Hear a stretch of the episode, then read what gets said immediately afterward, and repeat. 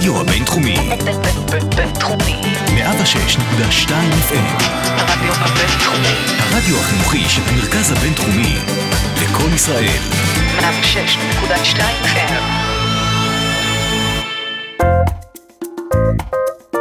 השעה הבינתחומית.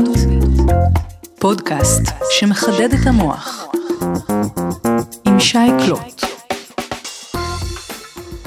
שלום לכל המאזינים שלנו, צהריים טובים לכם.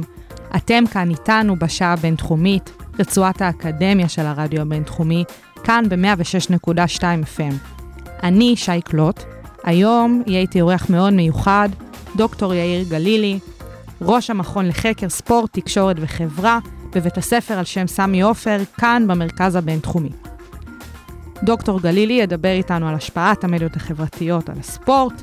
אה, אנחנו נתחיל בשאלות ששאלנו את הסטודנטים בנוגע לנושא שלנו היום, של התוכנית, אה, שיעסוק בהשפעת המדיה החברתית על ספורטאים, על ספורט אה, וכל הדברים שנוגעים בדבר.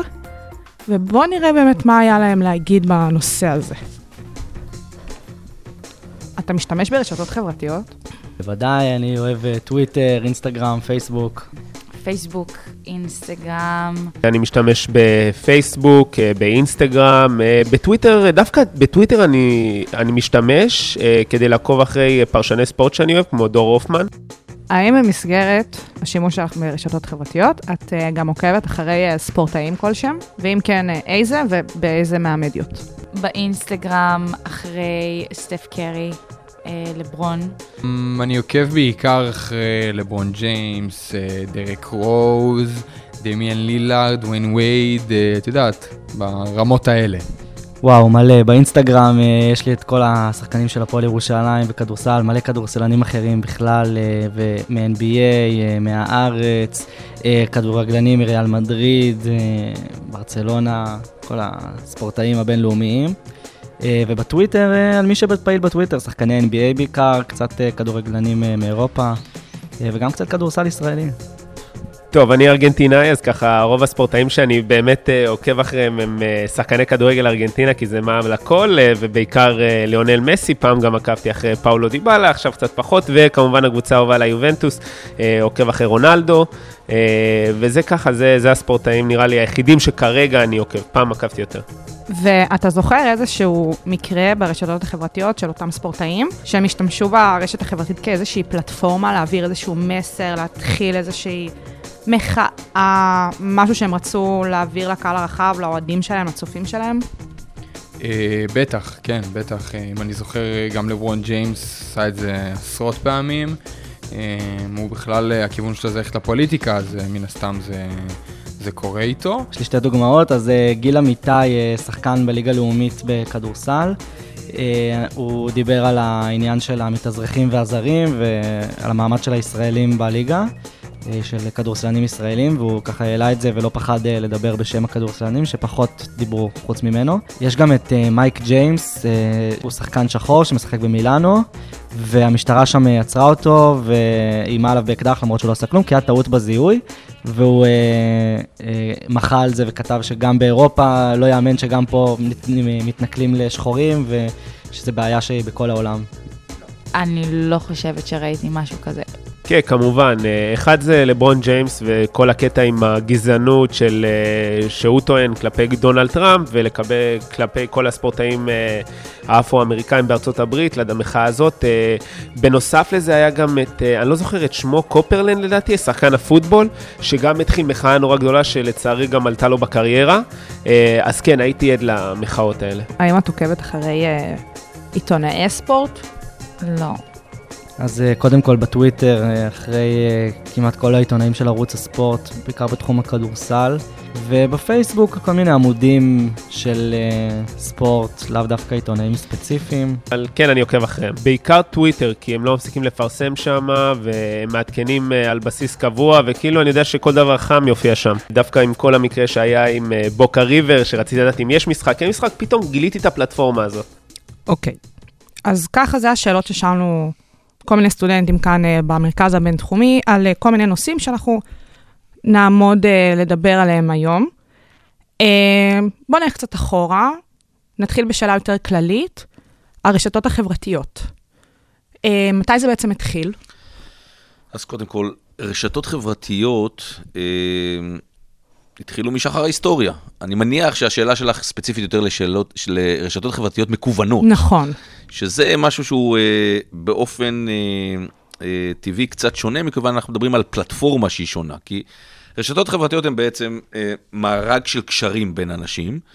אה, הטכנולוגיה הפכה את זה ל- למשהו שונה, אה, החל מסוף שנות ה-90 של המאה ה-20. אוקיי, מדובר בערך על 20, 25 אפילו, שנה. אפילו קצת, אפילו קצת יותר, אה, מה שנקראות אה, היום קהילות וירטואליות. זאת אומרת, אה, קבוצות של אנשים שנפגשות, אותם מארגים של אנשים, אבל הם לא נפגשים פנים אל פנים, זה רשת חברתית, יוצרים איזשהי סוג של קהילה. אוקיי, והקהילה הזאת, הפלטפורמה משתנה, היא יכולה להיות, אנחנו מכירים היום הרבה מאוד רשתות חברתיות שהן נמצאות דרך מדיום מתווך, התחיל עם מחשב, היום זה אה, כמובן גם אה, טלפון סלולרי, אבל אה, ישנם הרבה מאוד אה, דוגמאות לדרך שבה הפלטפורמה היא פחות משנה, אלא הדרך שבה אנשים אה, מתקשרים האחד עם, ה, עם השני. אנחנו רואים היום הרבה מאוד תהליכים, שהם תהליכים שאנחנו תכף נרחיב עליהם קצת את הדיבור, אה, שבהם אה, קיימים בעצם שלושה סוגים של תהליכים מקבילים. אוקיי. התהליך הראשון הוא תהליך שנקרא אה, מסיפיקציה, זאת אומרת גידול מאוד מאוד משמעותי במספר אמצעי תקשורת. אם עד לפני 40 או 50 שנה היה לנו אמצעי תקשורת אחד דומיננטי, שזה בדרך כלל טלוויזיה, כמובן שהיו אמצעי תקשורת אחרים נוספים, כמו רדיו ועיתונות, אה, ואולי קודמים יותר, שגם כן אה, עדיין אה, חיים ובועטים, הקולנוע לדוגמה. הרי שתחילת המאה ה-21 הביאו לנו הרבה מאוד אמצעי תקשורת שיצרו אה, אה, תהליך שאנחנו קוראים לו convergence או התכנסות.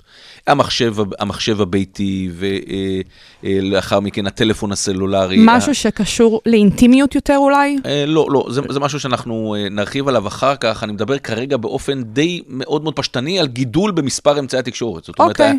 הדרך של המידע לעבור הפכה להיות הרבה יותר משמעותית דרך אה, יותר גידול. נגיש. בד בבד יש לנו עוד שני תהליכים מקבילים. האחד, קהל התקשורת הולך וגדל. אם בעבר אה, היו לנו מחסומים שמנעו מאנשים להיות צרכני תקשורת, בין מפאת הגיל שלהם, יכולת אה, לקרוא וכתוב, אה, אה, יכולת איליטרית בכלל לתפעל מחשב או דברים כאלה, הטכנולוגיה הפכה את זה למאוד מאוד פשוט. והיום אנחנו רואים תינוק, תינוקים או תינוקות בני יומם, מהרגע שהם נולדים בעצם, הם מתחילים לעשות את הסוויש. נכון, הם כבר לפתוח- ממש ביוטיוב, לפתוח את- בטאבלטים. נכון, והם הם חשופים בעצם מגיל אפס, ואנחנו רואים גם את הקצה השני של הסקאלה של אנשים מאוד מאוד מבוגרים, שבעבר נמנעו אולי אה, מלצרוך מדיה שהיה להם חסמים, בעיקר חסמים טכנולוגיים, היום החסמים האלה נפלו. זאת אומרת, זה, זה תהליך שני, וזה תהליך שבו... אה, יש לנו גידול לא רק באמצעי התקשורת, אלא גידול בקהל. התהליך השלישי הוא תהליך לא פחות ואולי יותר מעניין, הוא תהליך של דמסיפיקציה, תהליך של קיטוע ופיצול. אוקיי. זאת אומרת, הרבה מאוד אנשים שמעניין אותם משהו מאוד מאוד ספציפי, ואנחנו התכנסנו כאן היום לדבר על אנשים נכון. שמעניין אותם ספורט, מתקהלים דרך קבוצה מאוד מאוד ספציפית ויוצרים קהילה. הקהילה הזאת משותפת לאנשים שמאוד אה, אוהבים לצרוך. אה, ענף ספורט מסוים, ספורטאי מסוים, אה, אה, זה יכול להיות ליגה, זה יכול להיות הרבה מאוד דברים. שמענו בפתיח עיתונאי ספורט שהם אוהבים את הפרשנות שלהם, ועל בסיס הקהילה הזאת נוצרים קשרים ונוצרת רשת חברתית מקוונת, או יותר נכון, ניצרת קהילה מדומיינת או קהילה אפילו פיזית, לפעמים גם נפגשים באופן בלתי אמצעי. והם אה, אוהבים לדבר, לשוחח, להתווכח, אה, לעשות כל מה שקהילה אה, בדרך כלל, אה, בדרך כלל עושה. אוקיי, אז באמת דיברנו פה על שלושה תהליכים, אנחנו רואים גם שהדברים התפתחו באיזושהי אה, דרך אבולוציונית אפילו, מבחינת התהליכים עצמם. לא רק אבולוציונית, אפילו הייתי אומר רבולוציונית. אנחנו אוקיי. יודעים שאמצעי תקשורת מתפתחים, וזו האבולוציה שלהם. פה יש גם תהליך של רבולוציה. זאת אומרת, יש פה תהליך של גם איזשהו סוג של מהפך. ולמה אני מתכוון? יש לנו היום קיצור דרך מאוד מאוד משמעותי, מכיוון שהרבה מאוד מתווכים נפלו באמצע. את יודעת, כשאנחנו מדברים על ההיסטוריה, כן. היה לנו לאורך ההיסטוריה הרבה מאוד מתווכים שנפלו. אה, מוסדות כמו כנסיית דת, מוסדות כמו מלוכה, שגרמו אה, להתפתחות הדמוקרטיה בעצם ולעידן שבו אנחנו חיים. בצורה מאוד מאוד דומה, בתהליך התקשורתי נוצר לנו פה איזושהי נפילה של הרבה מאוד תו- מתווכים. הרבה מאוד עיתונאים, הרבה מאוד עורכים. אה, היום התקצר, התקצרה הדרך בצורה מאוד מאוד משמעותית בין האוהד, לבין הספורטאי שהוא. נכון. הוא יכול להגיע אליו בצורה בלתי אמצעית, הוא יכול לעקוב, הוא לא צריך הרבה מאוד פעמים את הערוץ על מנת לראות את הקבוצה שלו, הוא יכול אה, אה, בתהליך, אה, אה, בתהליך הראשון שדיברתי עליו, בתהליך הרמסיפיקציה, היום העולם, אה, כשהוא עולם גלובלי, אין לך בעיה לעקוב אחרי קבוצה שנמצאת, שמענו את המאזינים בתחילת ה... אה, בתחילת התוכנית, לעקוב אחרי קבוצות שנמצאות מעבר לים, נכון. ביבשת אחרת, בליגה אחרת, ולהיות מאוד מאוד פרופישנט במה שקורה שם. זאת אומרת, זה תהליך שהוא בהחלט רבולוציוני, הוא לא רק תהליך אבולוציוני של, אה, של אותם, של אותם אה, כלי תקשורת. אז באמת אה, דיברנו פה על כמה אה, נושאים כפתיח באיזושהי הסתכלות, אה, הסתכלות מקרו של הנושא שלנו. אה, הייתי רוצה לשאול, האם היו איזה שהם אנשים שבאמת, אה, כמו שדיברת, אה, נפילה של מתווכים בין הציבור בעז- בעזרת התקשורת, אה, מי בעצם הקבוצה הראשונה שידעה לעשות את השימוש של רשתות חברתיות עם נגישות לקהל שלהם? אם הם היו הפוליטיקאים נגיד קודם, או אז- באמת אז- קודם העיתונאים? אז בואו בוא נדבר בעצם על שתי קבוצות. אנחנו, אנחנו מדברים בעיקר היום על ספורט. נכון. אפשר לדבר על הרבה מאוד דומיינים אחרים, בפוליטיקה. השאלה בהחלט. שלי היא באמת, מי, מי הייתה הקבוצה אז- הראשונה שהבינה את ה... אז, אז זה לא רק קבוצה, זה גם הרבה מאוד ספורטאים. זאת אומרת, אה, צריך להבין שאנחנו חיים בעידן שהדינמיקה היא מאוד מאוד מהירה. כן. ומן הסתם, ספורטאים שהם ספורטאים צעירים, שנולדו לתוך עידן שבהם היכולת שלהם לשלוט ברשתות החברתיות היא מאוד מאוד גבוהה, אימצו את זה בצורה מאוד מאוד מהירה, ולכן גם שמענו את הסטודנטים בתחילת התוכנית, מדברים על מישהו כמו לברון ג'יימס, שאני תכף אתייחס אליו באריכות, מכיוון כן, שהוא הוא יקבל פה הוא נפח מקרה- מאוד הוא, גדול. הוא מקרה קלאסי, אנחנו עושים עליו שני מחקרים מאוד מאוד מעניינים, אה, על אה, אה, יכולת שלו לפוצץ את מה שנקרא, את הבועה. של האקו צ'יימבר, שאני תכף ארחיב עליה.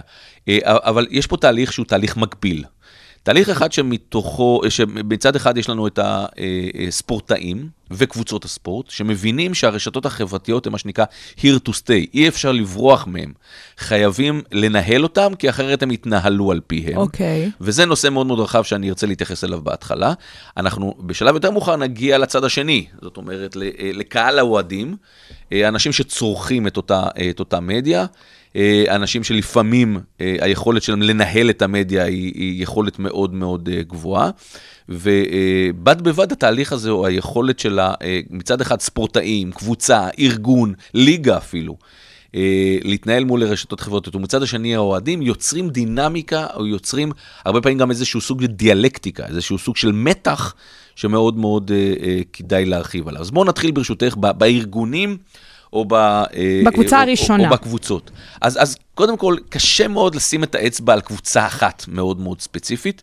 אה, אנחנו יכולים לראות שיש לנו כמה ליגות מאוד מרכזיות שהבינו את הפוטנציאל הגלובלי שטמון היום בהתפתחות הטכנולוגיה. אנחנו רואים בעצם שלוש ליגות מרכזיות. הליגה הראשונה, והיא by far אולי, אם את, את מאוד מתעקשת, תדחקי אותי לפינה, זה, זה רשת ה-NBA. זאת אומרת, אוקיי. ליגת ה-NBA. ה-NBA הבינה אה, כבר בימים של הקומישיונר הקודם, בחור אה, יהודי נחמד בשם דיוויד סטרן, שהיכולת שלו להפיץ את הבשורה של הכדורסל לכל העולם, תלויה דרך, ה, אה, דרך התקשורת המתפתחת, ובמקרה הזה זה שווה על איזה שנים אנחנו מדברים? הרשתות החברתיות, אנחנו מדברים על, על שנות ה-90 של המאה ה-20. זאת אומרת, אוקיי, באמת לפני... מתי שהרשתות החברתיות המקוונות התחילו, פלוס נכון, מינוס. נכון, ואנחנו יכולים לראות שהכוכבים הגדולים של אותם, אה, אה, של אותם שנים, אנשים כמו, אה, אני מדבר אפילו קצת יותר אחורה, לארי ברד ו- ומג'יק ג'ונסון, ובעיקר הספורטאי אולי המשמעותי ביותר אה, במאה ה-20. אה, מיכאל ירדני, אנחנו קוראים לו מייקל כן, ג'ורדן. איזה אחד. מייקל, ג'ורד, מייקל ג'ורדן שינה בצורה מאוד מאוד משמעותית, מכיוון שמייקל ג'ורדן, אה, אה, הוא אולי אגב, אנחנו נתייחס אליו בהמשך כשנדבר על לברון ג'יימס, הוא היה אה, אה, האדם שהשכיל להשתמש ברשתות החברתיות ה- הראשונות, המאוד מאוד פשוטות, בטח דרך הטלוויזיה, ולהגיע כמעט לכל מקום בעולם. לכל בית, כל הוא- ילד. הוא אחד האנשים, כן, אחד האנשים שבעצם כולם הכירו אותו.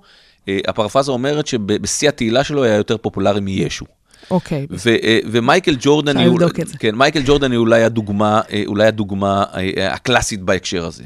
שתי ליגות נוספות הן ליגת הכדורגל הבריטית, או ליגה יותר נכון האנגלית, הפרמייר אה, שגם היא הבינה שעל מנת להגיע להרבה מאוד קהלים שבאופן מסורתי אה, הם לא הגיעו, הם נדרשים להשתמש ברשתות החברתיות ובעיקר בטכנולוגיות שעומדות אה, בפניהם. אה, אנחנו רואים את הפיתוח בצורה מאוד משמעותית, בעיקר באסיה, בדרום-מזרח אסיה. אנחנו מדברים על שווקים של מיליארדי אנשים שלא היו חשופים, זאת אומרת, אני קצת מגזים כשאני אומר לא היו חשופים, אבל היו חשופים מעט מאוד למה שאנחנו רואים כרגע. שתי הליגות האלה, גם הפרמייר ליג הבריטית, אה, האנגלית בכדורגל, גם ה-NBA, אה, הדבר הראשון שהם עשו, הם צירפו אנשים, שחקנים, מוכשרים יותר, מוכשרים פחות, ובצורה הזאת הם יצרו מה שהיום בטוויטר אנחנו קוראים followers. מספר אנשים מאוד מאוד רב ברחבי העולם, שרצו אה, פשוט לעקוב אחרי מה קורה עם השחקנים זאת שלהם. אומרת, יש פה גם השפעה מאוד גדולה של הגלובליזציה, מן הסתם. השפעה מאוד מאוד מאוד המעברים, משמעותית, נכון? ו- וגם uh, הגודל היחסי של הליגות והאושר שלהן בעין. נכון, הליגה העשירה ביותר, הליגה העשירה ביותר, אולי הליגה המשמעותית ביותר, ליגת ה-NFL, ליגת הפוטבול האמריקאי, היא מאוד מאוד, הייתי קורא לה אפילו פרובינציאלית, כי היא מאוד נכון. פופולרית בארצות הברית, בעיקר בארצות הברית, אבל ההד התקשורתי המאוד מאוד משמעותי אה, שיש לה, חורג מגבולות הספורט. זאת אומרת, הסופרבול, שאנחנו מכירים אותו, הוא חג אזרחי אמריקאי. בש... ממש. ביום הראשון הראשון של חודש פברואר, אנחנו מתר... מתקרבים ממש עוד אליו. מעט אה, מגיע אה, הסופרבול. כן, אה, אה, בצעדי ענק. ומספר האנשים שצופים לו ברחבי העולם הולך וגדל, הרבה פעמים לאו דווקא בגלל הספורט. בדיוק. הרבה פעמים בגלל האומן שמופיע, הפרסומות שיש באמצע, אה, הרבה מאוד, אה, לא בכדי זה חג, אה, חג אזרחי בארצות הברית, הספורט מצליח לכנס הרבה מאוד אנשים שהרבה מאוד גבולות אחרים היו מונעים מהם מלהתכנס לאותו מקום. זה גבולות של גזע, מגדר, אה, צבע עור, זה יכול להיות אה, עניים מול עשירים, פריפריה מול מרכז, אה, קתולים מול פרוטסטנטים. אה, בסוף, בסוף, בסוף הספורט מזקק אליו את האנשים שבאמת אוהבים את הספורט, אוהבים בעצם לחגוג, והסופרבול היא דוגמה כזאת. ולכן, שלושת הליגות האלה, אם נסכם, ה-NBA, הפרמייר ליג וה-NFL, הם אה, ליגות שהשכילו כבר בימים הראשונים של הבצבוץ. אה, אם נרצה, של הרשתות החברתיות, להשתמש בכוכבים שלהם, להשתמש בנכסים שיש להם, על מנת להגיע כמעט לכל מקום בגלובוס, וליצור קהילות של אנשים שבצורה מאוד משמעותית התחילו לעקוב אחריהם. וכשאנחנו מדברים היום על רשתות חברתיות, אנחנו מדברים בעיקר על, אה, על שתיים או שלוש רשתות מאוד מאוד מרכזיות, מן הסתם אנחנו מדברים על פייסבוק, על הטוויטר ועל האינסטגרם. אוקיי. היו במהלך ההיסטוריה הרבה מאוד רשתות אחרות, אני מניח שיהיו גם בעתיד אה, עוד כמה כאלה. אבל הם יצרו, אה, וכשדיברתי בהתחלה על רבולוציה, לאו דווקא רבולוציה, אני מדבר על תהליכים שלא היו קיימים בעבר, בין אם כיוון שלא היו, אה, התאפשר להם להתקיים. אני מדבר על תופעה לדוגמה של second screen או third screen. העובדה שהיום אנשים צופים, צופים באיזשהו- ממש. באיזשהו אירוע ספורטיבי. אה, יש היום בצפייה באירוע כמה תהליכים מקבילים נוספים שאני תכף נידרש אליהם, אבל אה, תהליכים שבהם אנשים צופים, אבל בד בבד הם נמצאים ברשת חברתית. כן, זאת אוקיי. אומרת, הם חווים את חוויית המשחק יחד עם אנשים אחרים, שלפעמים נמצאים אלפי או עשרות אלפי קילומטרים מהיכן הם שנמצאים. אתה יכול אה, לתת איזשהו חתך גיל נגיד, או אוכלוסייה שבאמת ככה צופים בספורט? היופי בזה שאני יכול, לא יכול לעשות את זה. אוקיי. מכיוון שכולם עושים את זה. אוקיי. זאת אומרת, אנחנו יכולים לראות היום שכמעט כולם, אה, מהרבה מאוד סיבות. תראי, אה, בצפייה באירועי ספורט, עדיין, מכיוון שספורט הוא מדיום ויזואלי מאוד, מאוד. מאוד עשיר, אז מן הסתם המסך, וזה לא משנה הגודל שלו, הוא עדיין מאוד מאוד משמעותי. אבל צריך להבין שהצפייה בו הרבה מאוד פעמים, בטח במשחק שהוא אה, אורך הרבה מאוד זמן, אה, משחק כדורגל לוקח שעה וחצי, כדורסל לוקח לפעמים שעתיים וחצי, משחק קריקט לוקח שלושה ימים. נכון. זאת אומרת, אה, זה, זה לפעמים מאוד מאוד ארוך, ואנחנו נמצאים בעידן שבו אנחנו רוצים את הכל אתמול. יש לנו אה, מעט מאוד, יש לנו, אני לא מגזים, אה, אה, אה, יש לנו מעט, אה, הרבה פחות קשב. אנחנו רוצים יותר אה, לזקק את הדברים, רוצים לדעת אה, מה קורה, ובסוף את השורה התחתונה. ולכן בספורט ישנם הרבה מאוד, אה, הרבה מאוד רצון להגיע להיילייט, להגיע לשורה התחתונה, לראות את הגולים שהיו במשחק, לראות את הדברים החשובים, ולא לשבת ולראות את, ה, את הכל.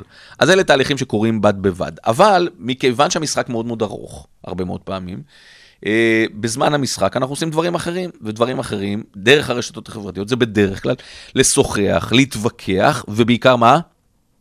לקרוא דברים אחרים. להמר, להמר. זהו, זו נקודה חשובה שבאמת... הסיבה, אה, הסיבה, הסיבה שהרשתות החברתיות הפכו להיות מאוד מאוד פופולריות, הסיבה שהספורט מגלגל, אולי התעשייה שמגלגלת הכי הרבה כסף, תעשיית הפנאים שמגלגלת הכי הרבה כנס, פ- אה, כסף בעולם, היא בראש ובראשונה תולדה או תוצאה של תעשייה לא פחות גדולה, והיא תעשיית ההימורים. זה מדהים, זה ממש חוצה גבולות. אני רוצה רגע לספר נקודה שהיא שלי קצת.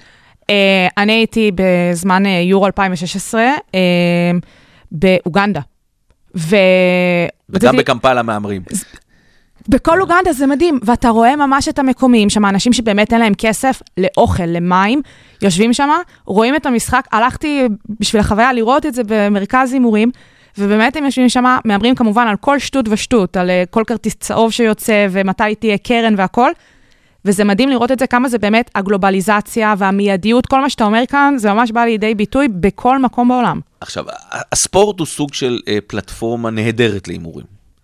מכיוון שבאופן אה, די פרוזאי, הכי קל להמר על הספורט. נכון. מכמה טעמים. האחד, אה, הוא שקוף. זאת אומרת, אתה רואה את המשחק, אף אחד לא עובד עליך. כשאתה מגיע לקזינו, אתה בטוח שהבית עובד עליך. נכון. מישהו שמבצע איזושהי מניפולציה בספורט, אתה מהמר לפני תחילת המשחק, ואתה אה, באופן תיאורטי אה, רואה את מה שקורה, ובהנחה די ברורה שבלמעלה מ-99% מהמקרים אף אחד לא מוכר את המשחק, המשחק הוא די שקוף. הסיבה השנייה שספורט הוא, אה, הוא כר נרחב להימורים, זה העובדה שאנשים בטוחים שיש להם לאיזשהו סוג של leverage. יש להם ידיעה, יש להם איזה מום, הם יודעים מי הולך לנצח. הם עשו איזה תחקיר מקדים אולי, הם אה, יודעים מה ההיסטוריה של פה- הקבוצה, של ביצ- השחקן. אז פה זה ביצה ותרנגולת, מכיוון שברגע שהם אה, אה, משתמשים ברשתות חברתיות, משתמשים באמצעי תקשורת וקוראים על הקבוצה ויודעים, אז יש להם איזשהו ידע, והידע הזה אמור לעזור להם בהימור. אוקיי. ולכן, אה, זה, זה, זה, זו הסיבה שספורט הוא מאוד פופולרי. הסיבה השלישית, והיא לא פחות משמעותית, ואולי משמעותית בכולם, שזה לא מחייב שום ידע נדרש לפני. זאת אומרת, גם אנשים שספורט לא מדבר אליהם, בואו בוא נשים דברים על... ספורט מדבר לכולם, נכון. חלק לא עונים חזרה. נכון. אז, אז כל, כל מי שראה ומבין, צריך להבין בסופו של דבר מעט מאוד במי ניצח במשחק, או מי ניצח במרוץ, אפילו במרוצי סוסים. נכון. אתה, אתה, אתה לא צריך להיות בעל ידע נרחב, אגב, הרבה פעמים הידע מכשיל אותך, וזה מה שקורה תדיר ב, בספורט. וזו הסיבה שהרבה מאוד אנשים, כאלה שספורט לא מדבר אליהם, או מדבר אליהם מעט מאוד, מהמרים. ואנחנו רואים הרבה מאוד קהילות או אוכלוסיות, ומקודם שאלת אותי מי הגילאים, כולם, בסופו של דבר כולם אוהבים להמר על, להמר על ספורט. עכשיו, אה, מכיוון שתעשיית ההימורים שלובה בצורה מאוד משמעותית בתעשיית הספורט, הספורט מגלגל הכי הרבה כסף, זאת אומרת, כספי ההימורים הם בעצם שמן הגלגלים של התעשייה הזאת. צריך, צריך אה, זה לה- הולך יד ביד ממש עם הרווחים חד- של הספורט חד משמע- בצורה... חד משמעי. עכשיו צריך להבין, ופה אני פותח איזה שהם סוגריים שהם מאוד מאוד משמעותיים לגבי התקשורת בכללותה. אוקיי. תעשיית תקשורת ההמונים בעולם נמצאת במשבר כבר למעלה מעשור. מספר האנשים שצופים בטלוויזיה, הרייטינג אה, הולך וצונח בהדרגה אה, במספר רב של פלטפורמות. זה לא רק בטלוויזיה, זה גם ברדיו, זה גם בק- בקולנוע, בהרבה מאוד אה, מקומות. הפרינט, הכל. זה מה שנקרא across the board. אנחנו רואים את זה, זה, זה עובר כחוט השני אצל כולם. זה תולדה או תוצאה של תכנים שיש להם היום היכולת לצרוך אותם באופן אסינכרוני. זאת אומרת, לא לצרוך אותם בזמן אמת. אוקיי. אתה יכול, הרבה מאוד מהחדשות שלנו מגיעות אלינו בפוש. אנחנו, הרבה מאוד מהדברים, אה, אנחנו יודעים ושמענו ומכירים דרך מכשיר הסלולרי שלנו. ולכן כמות האנשים שנעצרים לשמוע חדשות, או מושג שבמאה הקודמת היה מאוד משמעותי, היום כמעט אין לו אה, חשיבות כמו prime time. אה, שומעים את ה... מחכים למהדורת החדשות, זה כבר לא קיים. אתה מכיר את הכל ויודע הכל. אלא מה?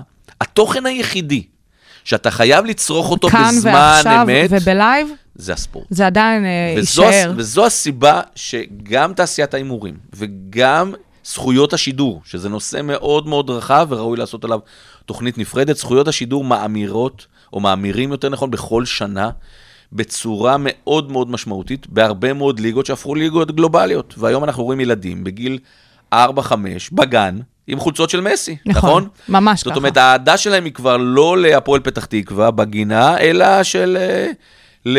אה, אני קצת מגזים, הפועל פתח תקווה, או מכבי חיפה, או הפועל באר שבע, או מכבי תל אביב. אה, זה הבגן שלנו, הפועל פתח תקווה.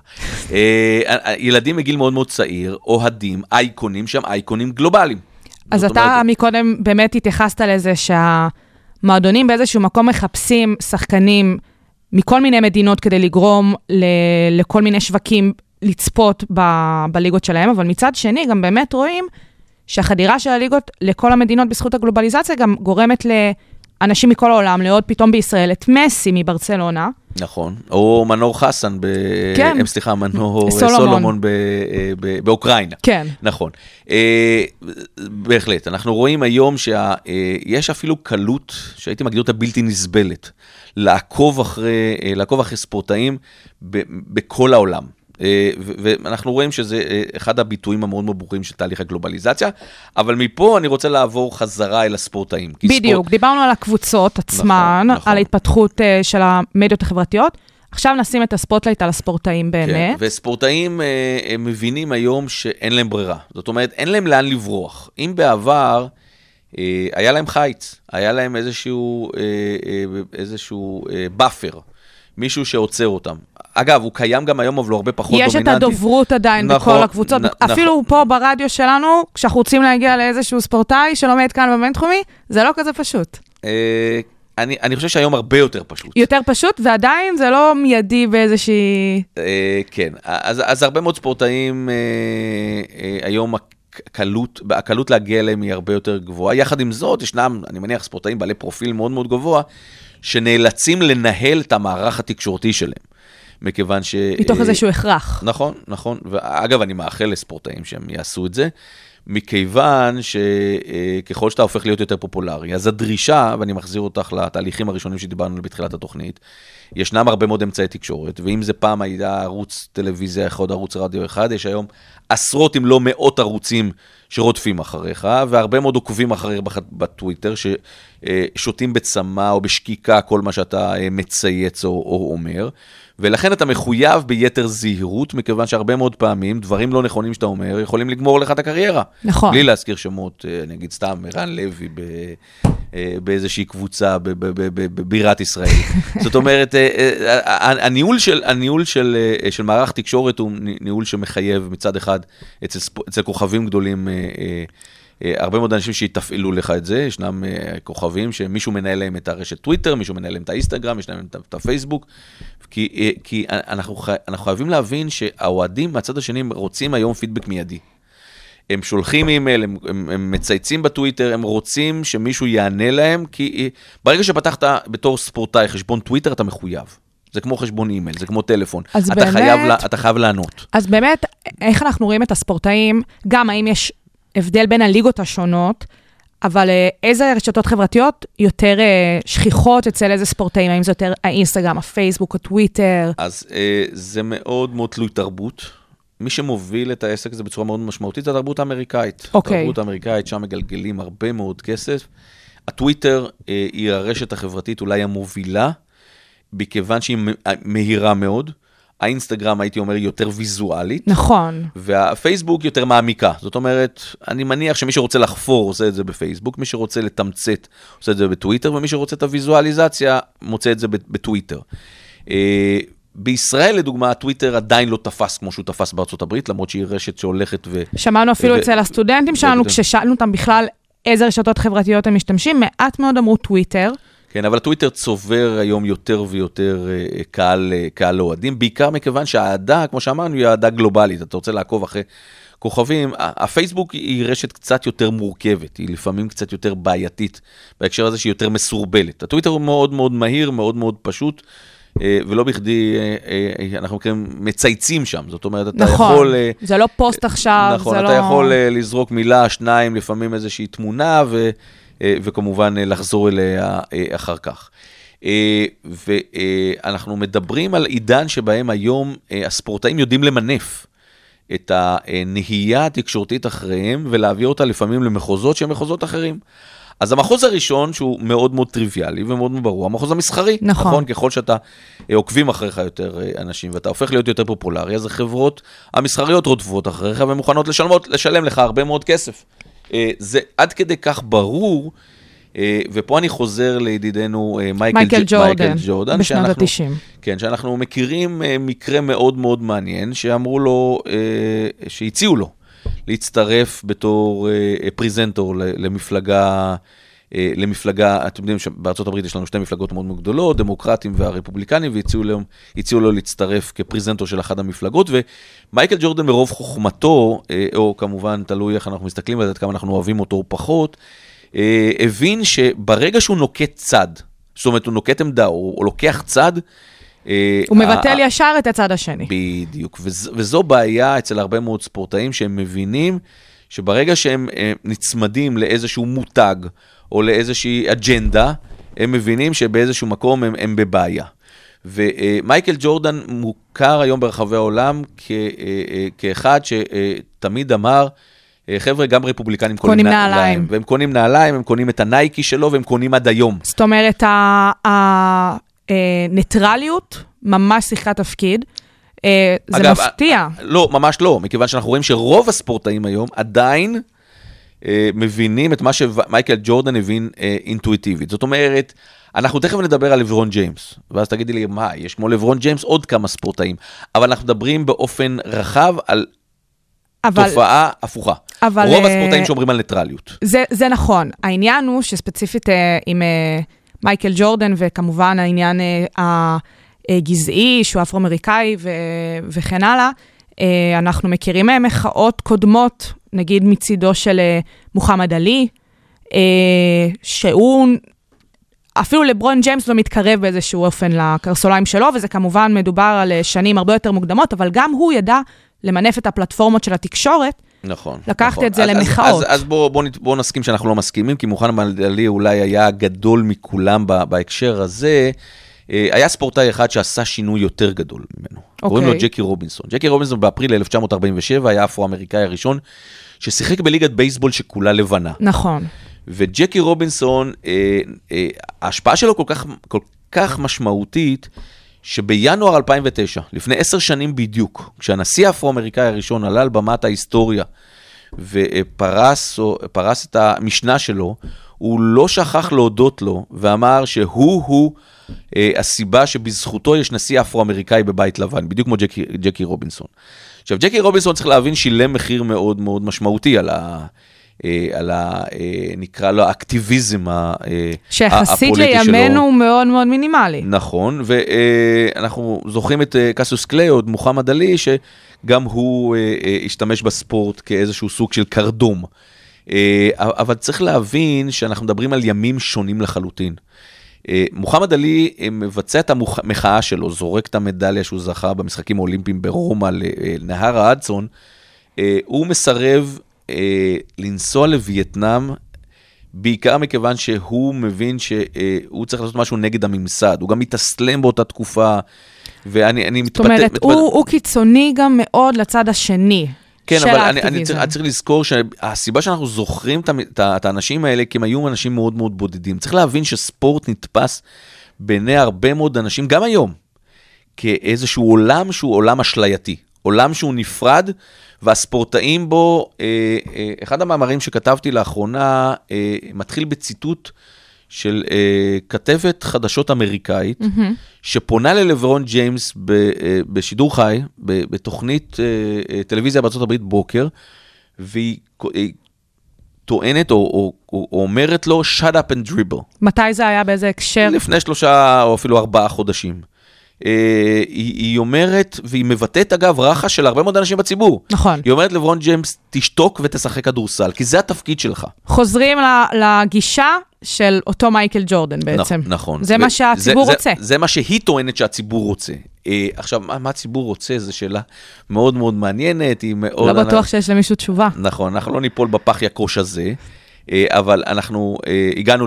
הגענו ללברון ג'יימס, ולברון ג'יימס הוא דוגמה קלאסית לספורטאי שא', יודע לנצל את הפלטפורמה התקשורתית למטרותו אה, שלו.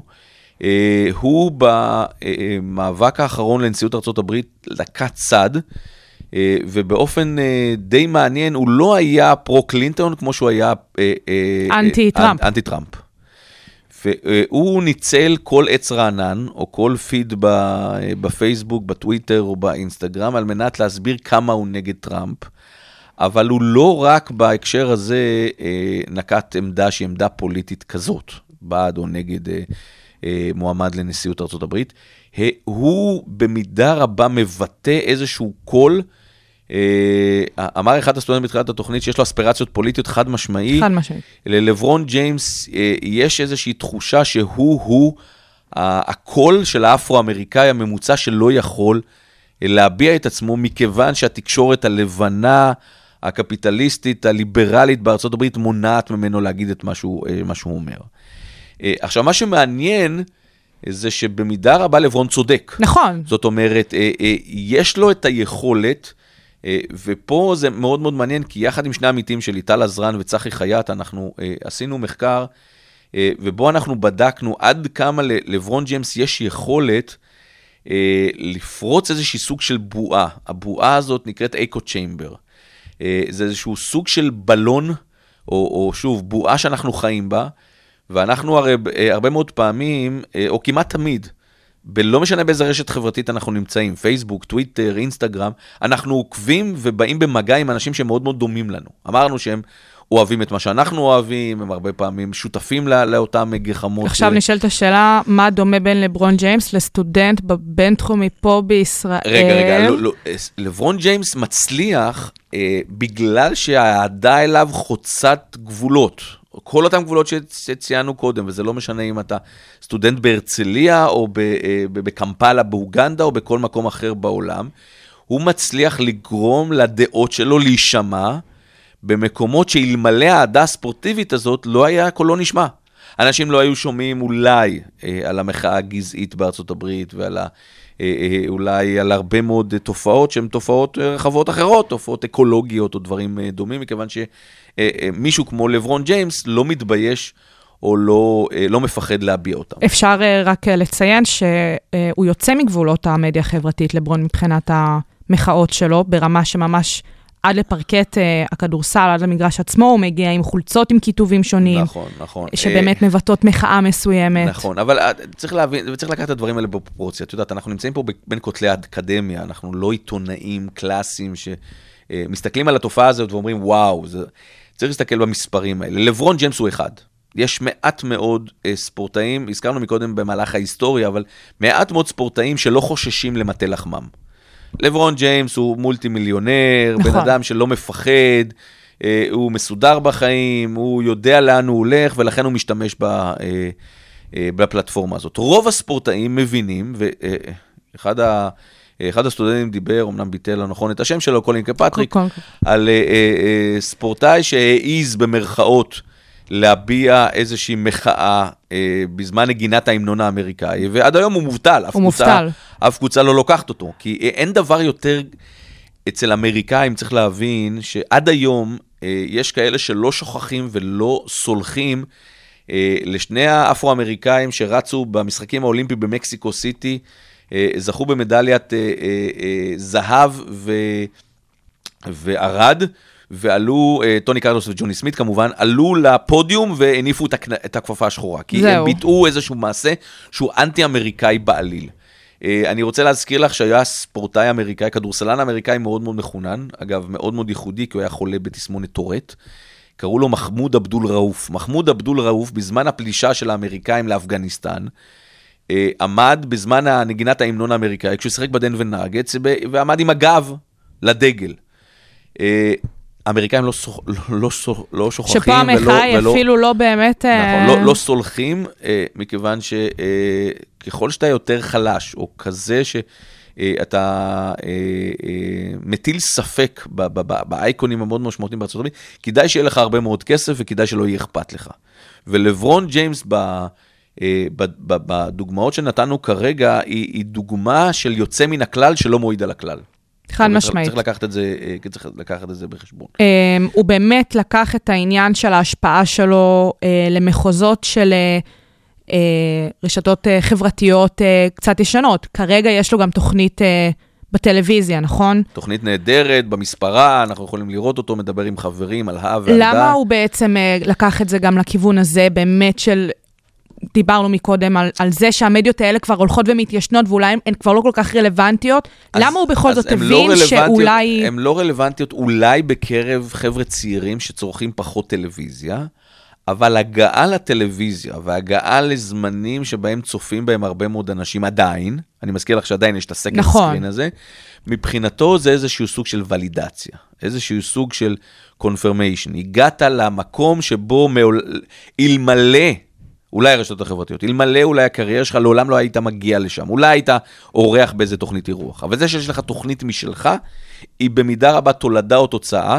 אני מזכיר שלמדיומים, לאמצעי התקשורת המסורתיים, למדיה המסורתית, יש תחרות, יש היום אה, אה, רצון לנסות ולהגיע... למשוך אליהם את בוודאי, יש, יש הצופים, פה את תחרות, המספרים. תחרות מאוד מאוד משמעותית.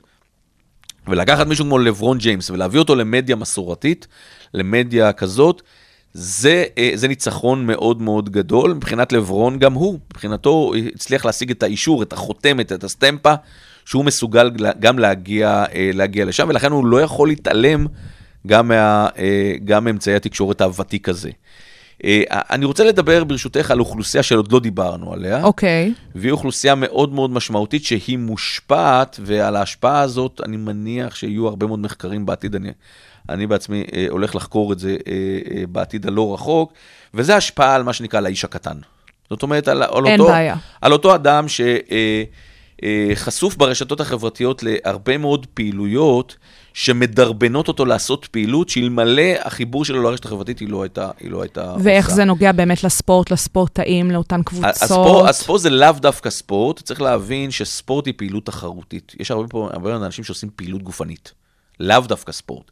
הם רצים והולכים ורוכבים על אופניים וגודשים את מכוני הכושר, אבל הם לא עושים ספורט, הם עושים פעילות גופנית. אוקיי. ההבדל בין פעילות גופנית לספורט הוא הבדל מאוד מאוד משמעותי. יש לי פרק שלם בספר שנקרא במגרש המשחקים של האוניברסיטה הפתוחה, שבו אני מקדיש את כל הפרק הראשון להבדלים, מה זה בכלל ספורט לעומת מה זה פעילות גופנית. וצריך להבין שלרשתות החברתיות היום יש תרומה מטורפת לפריחה של פעילות גופנית היום בעולם. אנשים היום הרבה יותר הולכים, הרבה יותר רצים, היום הרבה יותר רוכבים על אופניים, גודשים מכוני כושר, אה, מגיעים הרבה פעמים לקצה. מצליחים לעשות, לעמוד באתגרים שאלמלא הרשתות החברתיות ספק הם בכלל היו אה, מגיעים עליהם. יתרה מזאת, לאחר שהם עושים את זה, הם מעלים... חשוב להם. בדיוק, הם מעלים פוסטים לרשתות. שיראו, שידעו. ומספרים לכל העולם, ומבחינתם זה שוב, בדיוק כמו לברון, איזושהי בדיוק. ולידציה. מי שהוא עוקב אחריהם, רוצה לראות מה הם עשו. אגב, לא מעניין אותם מי שעוקב אחריהם בכלל. הם אה, מספיק שהילדים והסבתא והאימא והדודה וה, והקהילה הקטנה שלהם רואים את הדברים האלה, מבחינתם זה הצלחה. אם מישהו עושה להם לייק, אנחנו נמצאים בתרבות אה, והניסיון אה, לגרוף מה שיותר לייקים, הרי מבחינתם הם כבר ניצחו. זהו, הם בגג העולם. על כמה שנים אנחנו מדברים שהתופעה הזאת קיימת? אנחנו כבר מדברים למעלה מעשור.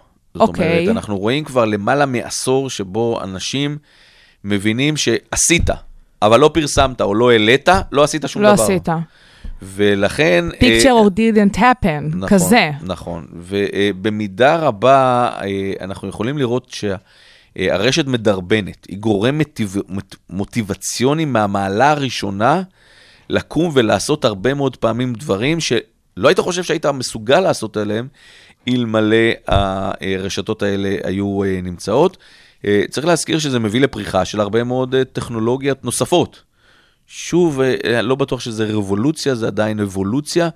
לדוגמה, הנושא של הלבוש, הנושא של השעונים, כן. והנושא של ה... מדי אה, דופק. נכון, שנותנים לנו היום פידבק מיידי, מאוד מאוד משמעותי, וגורמים להרבה מאוד אנשים אה, לחלוק את אותו פידבק עם הרבה מאוד אנשים דרך הרשתות החברתיות. אה, אגב, לא תמיד הם כמובן אמיתיים, לא תמיד, אה, אתה יודע, אנחנו אוהבים לפעמים להגזים ולהעצים, אה, אבל תמונה אחת שאנחנו מעלים באינסטגרם, מיוזעים אחרי פעילות גופנית, אה, א', מעוררת קנאה. אצל הקהילה שבה אנחנו חברים מצד אחד. מצד שני, אצל, אצלנו מעלה את, ה, את, ה, את הדופמין ועוזרת לנו להמשיך ולהתמיד באותה, באותה פעילות. אה, נשאלת השאלה האם הספורטאים, לא אותם אנשים קטנים, אלא הספורטאים הגדולים, שבאמת דיברנו עליהם לאורך כל התוכנית, האם הם אה, משתפים פעולה עם אותם אנשים קטנים באיזשהו give and take כזה, אה, למרות שזה נשמע שאין להם באמת את האינטרס מהבחינה הזאת שהם באמת כל כך גדולים. אה. קודם כל, חד משמעי, יש להם אינטרס, אין להם ברירה. אה, צריך להבין שהנזק שיכול להיגרם למישהו שיתעלם מאיזשהו אוהד או ממישהו אה, שיתבע את עלבונו באיזושהי רשת חברתית, כי צריך להבין אה, שברגע שיש איזשהו פוסט לא נחמד על איזשהו, איזשהו ספורטאי, אנחנו חיים בעולם התקשורת, אנחנו יודעים, it bleeds it leads. יש משהו שהוא שלילי, יש משהו שהוא בעייתי. הספורטאים היום מבינים שאם הם לא יתייחסו לקהל שבסופו של דבר משלם להם את המשכורת, הם נמצאים בבעיה. ואני אומר עוד פעם, ברגע שהם פתחו אה, ערוץ הידברות, שזה לא משנה אם כרגע באיזה, אם זה פייסבוק או טוויטר או אינסטגרם, הם מחויבים. הם מחויבים לא ב-90 ולא ב-80 אחוז, מחויבים ב-100 אחוז. ולכלל האוכלוסייה ובכל עת. ולפעמים בכל העולם ובהרבה מאוד שפות. ותתפלאי כמה, רש... כמה ספורטאים, לאו דווקא מהשורה הראשונה, ספורטאים מהרמה או מהשורה השנייה, אפשר לקרוא להם, מעסיקים אנשים שפשוט יקדמו להם את הקריירה. צריך להבין שספורטאים חכמים מבינים... יש להם מערך שלם בכל מה שקשור. שהרשתות החברתיות מסוגלות גם להקפיץ לך את הקריירה, מסוגלות אה, לשדרג לך את, ה, אה, את היכולת הספורטיבית שלך, לא משנה אם זה קר הדשא או הפרקט, אה, והם מעסיקים אנשים שגם דואגים לתדמית שלהם, אבל גם דואגים ל... לערך הספורטיבי שלהם ש, שיעלה. יש לנו מספרים לתת מבחינת באמת, מי הספורטאי שעוקבים אחריו הכי הרבה, באיזה אז, רשתות? כן, אז לברון ג'יימס הוא, הוא הספורטאי שעוקבים אחריו אה, אה, הכי הרבה אנשים. בכדורגל יש, יש איזושהי קורלציה מאוד מאוד ברורה בין ההצלחה שלך על כר הדשא או על הפרקט לבין האהדה שאנשים חשים כלפיך. אז מן הסתם מסי ורונלדו הם אה, אנשים שעוקבים אחריהם אה, הרבה מאוד, למרות שישנם הרבה מאוד אנשים אחרים שהם יותר מעניינים. לדוגמה, זלטן איבראימוביץ'. נכון. אה, שהוא, שהוא שחקן כל כדורגל... כל פליטת פה שלו לא, לא שווה פח, זהב. לא פחות מוכשר, אנחנו יודעים שהוא בן אדם שהוא מאוד מאוד קונטרוברסלי, הוא שוודי שאוהב לספר ואוהב... לצאת כנגד הרבה מאוד דברים, אז ישנם הרבה מאוד ספורטאים שהם לפעמים פחות שחקנים מאוד טובים, אבל יותר אה, טוויטר, אה, צייצנים אה, מאוד מאוד מוכשרים. אז כן, אז, אז הזכרנו את לברון, הזכרנו את רונלדו ומסי, שהרבה מאוד אנשים עוקבים. אגב, אגב רונלדו ומסי הם לאו דווקא אותם אה, אנשי רשתות תקשורת מאוד מוצלחים, אה, יש מי שמנהל להם את ה... הם יותר מעלים החיים. אה, תמונות ודברים שקשורים לדברים היומיומיים שלהם הרי. נכון, נכון. וזה כן משהו שבשביל להראות איזושהי נגישות אולי, משהו שהם כן עדיין... שוב, אנחנו מדברים על, על מערך דוברות ויחסי ציבור שעושה עבודה של 24/7, 365 יום בשנה. האנשים האלה צריכים להזכיר להם מי הכוכב הפורטוגזי שמשחק באיטליה, ומי זה הכוכב הארגנטינאי שמשחק בספרד, וכמה הם טובים וכמה הם הבקיעו, ויש לנו כל הזמן את ההיילייט שלהם. אה, אנחנו צריכים לזכור גם שספורטאים, אה, כמו הרבה מאוד אנשים אחרים לאורך ההיסטוריה, טובים על פי המשחק האחרון שבו הם שיחקו, ולפעמים במשחק האחרון הם לא היו כוכבים כאלה גדולים, ולכן אה, הרשתות החברתיות דואגות להזכיר לנו כל הזמן כמה הכוכבים האלה הם כוכבים מאוד מאוד גדולים. ואם דיברנו באמת על כל העניין של אה, המיידיות שיש ברשת, לצד אה, המיידיות של הספורט עצמו, שהוא מאוד live וקורה כאן ועכשיו, אפשר לגעת בעיתונאי הספורט, שבאמת בשנים האחרונות, רואים את זה המון פה בארץ, מבינים את היעילות שבפלטפורמות האלה. גם שמענו בהקלטה של הסטודנטים, אה, לא מעט מהם עוקבים אחרי אה, עיתונאי ספורט בטוויטר. בציוצים. נכון. איך אנחנו צ... רואים באמת את ההשפעה הזאת? צריך להבין שהפרופסיה הזאת שנקראת עיתונאות ספורט השתנתה ותשתנה אה, בצורה מאוד מאוד משמעותית אה, בעתיד הלא רחוק. אה, עיתונאים אה, שעבדו בדרך כלל באמצעי תקשורת אחד, מבינים היום שהם צריכים להשלים בעצם את ה... דברים שהם עושים דרך אמצעי תקשורת נוספים. אה, הרבה מאוד עיתונאים היום, הם לא, הם, אני אקח את השפה הספורטיבית, הם מרימים קרן ורצים לנגוח. הם כותבים, הם מצלמים, יש להם בלוג, הם מצייצים בטוויטר, אה, הם מרחיבים בעצם את הגבולות של אותה מדיה שבאופן מסורתי לפעמים הקדישה להם מעט מאוד. אה, אגב, אני רואה את זה, שוב, אני נמנע מלנקוט איזושהי עמדה, אני, אתם יודעים, חיובי או שלילי זה מאוד judgmental, אבל בתור צרכן ספורט זה משהו שצריך לברך עליו, מכיוון שהיום אין לנו גבולות בעצם. אה, הרבה מאוד ענפי ספורט שבעבר התלוננו, קחי ענף כמו אופניים, או ענף כמו נכון. התעמלות. שבעבר אף אחד, אה, אה, אה, אה, הרבה מאוד אנשים התלוננו שהם לא זוכים לשמוע עליהם מכיוון שהאינצ'ים שיש בעיתון הם מאוד מאוד מוגבלים, או מהדורת החדשות הספורטי היא מאוד מאוד קצרה.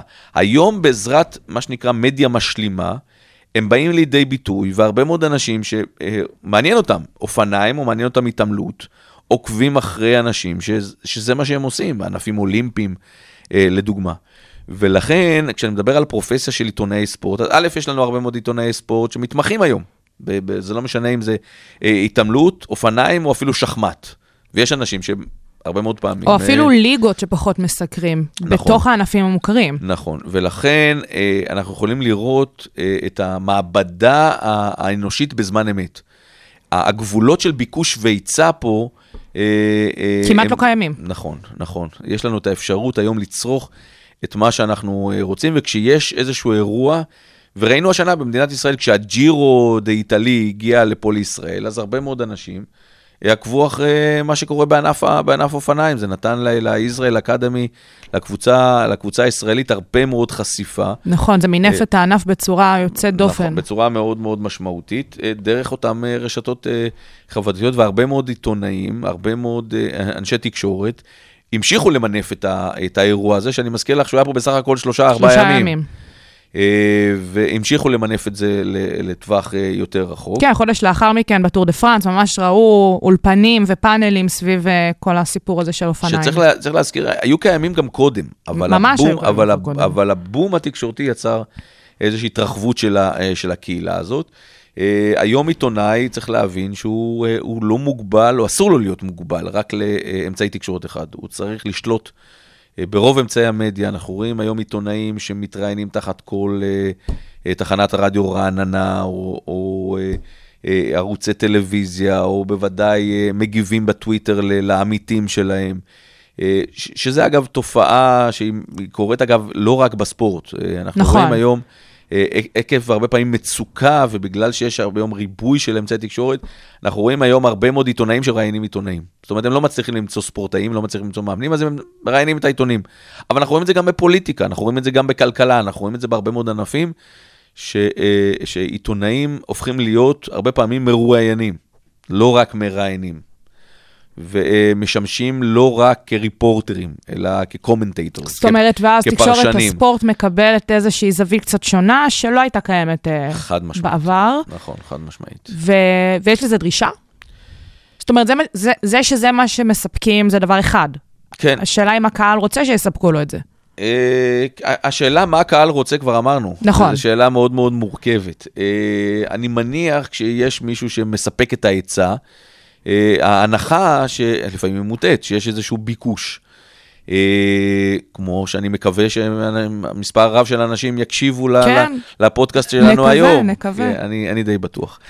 אה, אבל אה, אנחנו אף פעם לא יכולים לדעת. זאת אומרת, הנתונים, אה, אחר כך הם נתונים שהם, אה, אה, אפשר לשחק איתם בצורה מאוד מאוד משמעותית. ואם כבר הזכרנו נתונים, אנחנו מגיעים היום לעידן ש... אה, אה, אה, עידן שקשור בעבותות לא רק לרשתות החברתיות, אלא גם למושג מאוד מאוד מעניין שנקרא ביג דאטה. אוקיי. הטכנולוגיה היום מאפשרת לנו אה, לסחוט בנתונים. היא, היא, היא, להפך, היא, היא מביאה אותנו למצב שיש לנו יותר מדי נתונים אפילו, ואנשים... הולכים אה, לאיבוד. כן, אנשים רוצים לדעת אה, אה, מה זה בסוף אומר.